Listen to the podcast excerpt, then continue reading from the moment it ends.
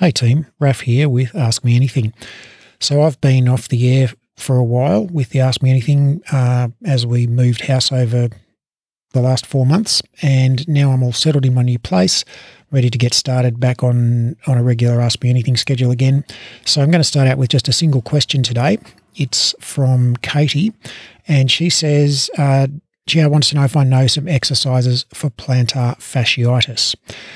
Uh, well, uh, plantar fasciitis is um, often referred to as uh, basically plantar heel pain. So the plantar surface of your foot is the bottom of your foot, the bit that goes near the ground.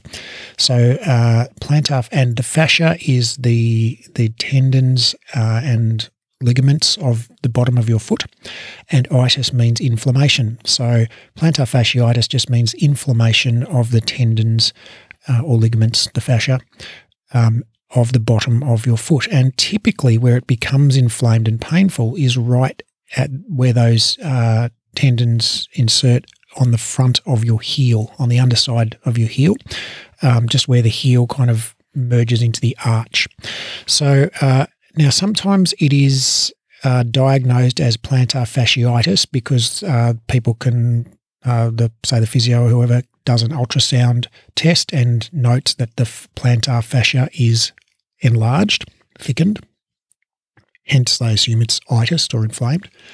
Uh, and sometimes it's just a diagnosis of plantar heel pain because maybe uh, they didn't do an ultrasound to detect whether there was any inflammation there, or maybe they did one and didn't detect any inflammation. So, either way, the symptoms and the treatment are the same.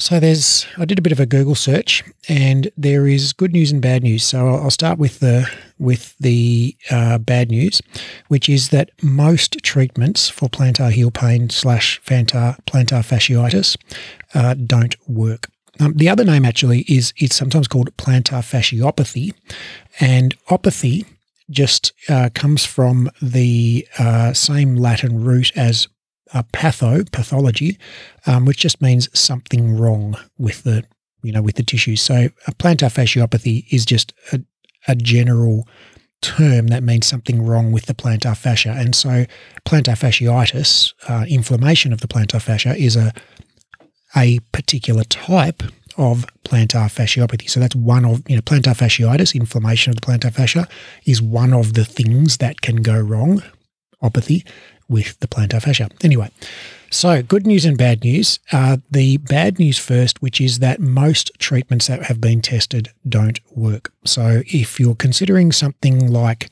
uh, extracorporeal shockwave therapy or ultrasound, therapeutic ultrasound, or uh, dry needling slash acupuncture, uh, don't because there's either for all of those uh, treatments, there's either very good evidence that they don't work, or there's a complete absence of evidence that they do work. So I wouldn't waste your money.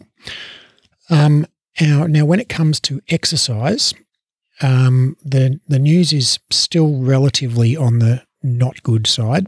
Um, a systematic review from uh, 2017 um, from the Journal of Physical Therapy in Sport uh, titled Strength Training for Plantar Fasciitis and the Intrinsic Foot Musculature, a systematic review, um, found that there was an association between intrinsic foot muscle weakness and pain, um, but that there is, quote, uh,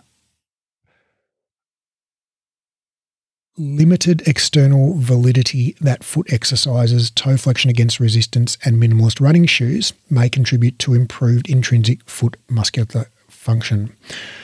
Um, despite no plantar fascia thickness changes being observed through high load plantar fascia resistance training, there are indications that it may aid in a reduction of pain and improvements in function. So that is pretty faint praise for exercise.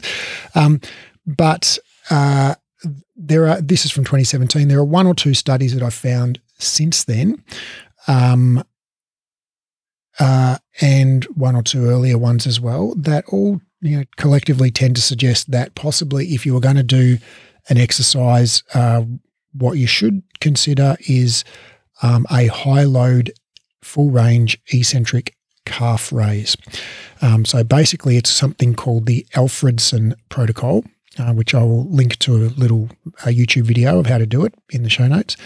Um, and so basically, the plantar fascia, the uh, basically the, the the tendon that goes across the arch of your foot or along the arch of your foot from your heel to your to your big toe, basically. Um, it is to, uh, it is continuous with the Achilles tendon, the Achilles tendon, otherwise known as your uh, calcaneal tendon, which is the tendon of your calf muscles. So uh, there is some kind of connection with the calf muscle, and it has been shown in one or two studies that actually tightness of the gastrocnemius, the larger of the two calf muscles, or sorry, the more superficial of the two calf muscles, is a, is associated with plantar heel pain.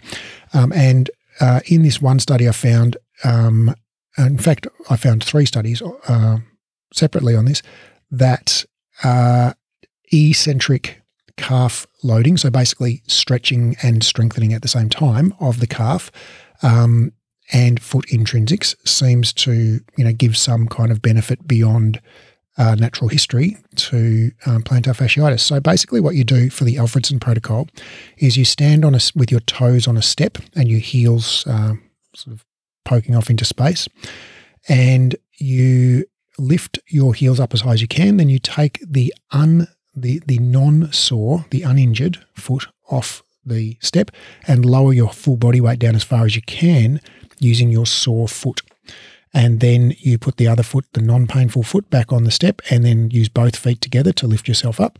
And then you take the non painful foot off and lower down again full range using the painful foot.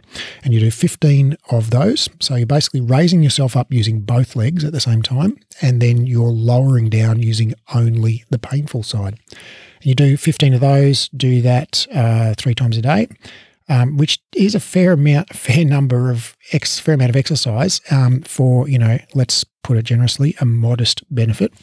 Um, so if you were going to do some exercises, that would be the one I would recommend. Uh, the general, you know, uh, given the absence of really any kind of clear winner in the literature of you know what do we do for plantar heel pain the kind of general recommendation that you'll find in in most clinical guidelines and so forth is uh, to do graded activity. So basically, you know, it's the Greg Lehman approach of calm shit down, then build shit back up, right? So whatever aggravates it, do less of that until it's not aggravated, and then gradually reintroduce that activity and build it up gradually until uh, you get to whatever level of activity activity you want to get to. So you can do things like, um, you know, using well padded uh, running shoes, uh, you know, limiting running, um, or you know, long walks, things that tend to aggravate heel pain. Um, but if those things don't aggravate it, you don't need to limit them, right? So, um, you know, if there are particular activities that aggravate it, you can you can limit those activities uh, until it calms down, and then you know bring the grade the activities back up again. Uh, and uh, if you want to combine it with some um, high load eccentric strength training, or in other words, one legged negative calf raises, uh, that is probably your best bet. Um, a one treatment I actually found that I forgot to mention at the start in on the, on the, list of ones that don't work is corticosteroid injection. So basically, uh, what doesn't work is uh, therapeutic ultrasound, corticosteroid injections, acupuncture slash dry needling, and extracorporeal shockwave therapy. They don't work.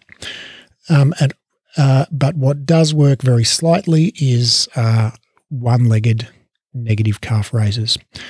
Um, and I'll forward, I'll include a link to that in to a video of, of that in the show notes. Um, but so that's all the bad news is we've got yeah we don't have a lot of really awesome treatments for plantar fasciitis or plantar heel pain.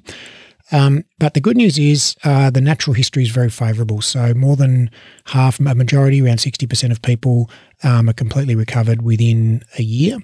Um, And so, you know, there's a pretty good chance it's going to go away all by itself. But you can probably slightly edge the odds in your friend's favour if you uh, help them do some graded activity. So calm shit down, then build it back up.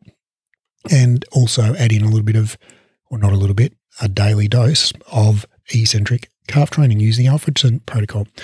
So I hope you find that helpful, Katie, and uh, I look forward to our next AMA. Until then, I hope you're awesome. Hope all your loved ones are awesome, and I'll see you soon.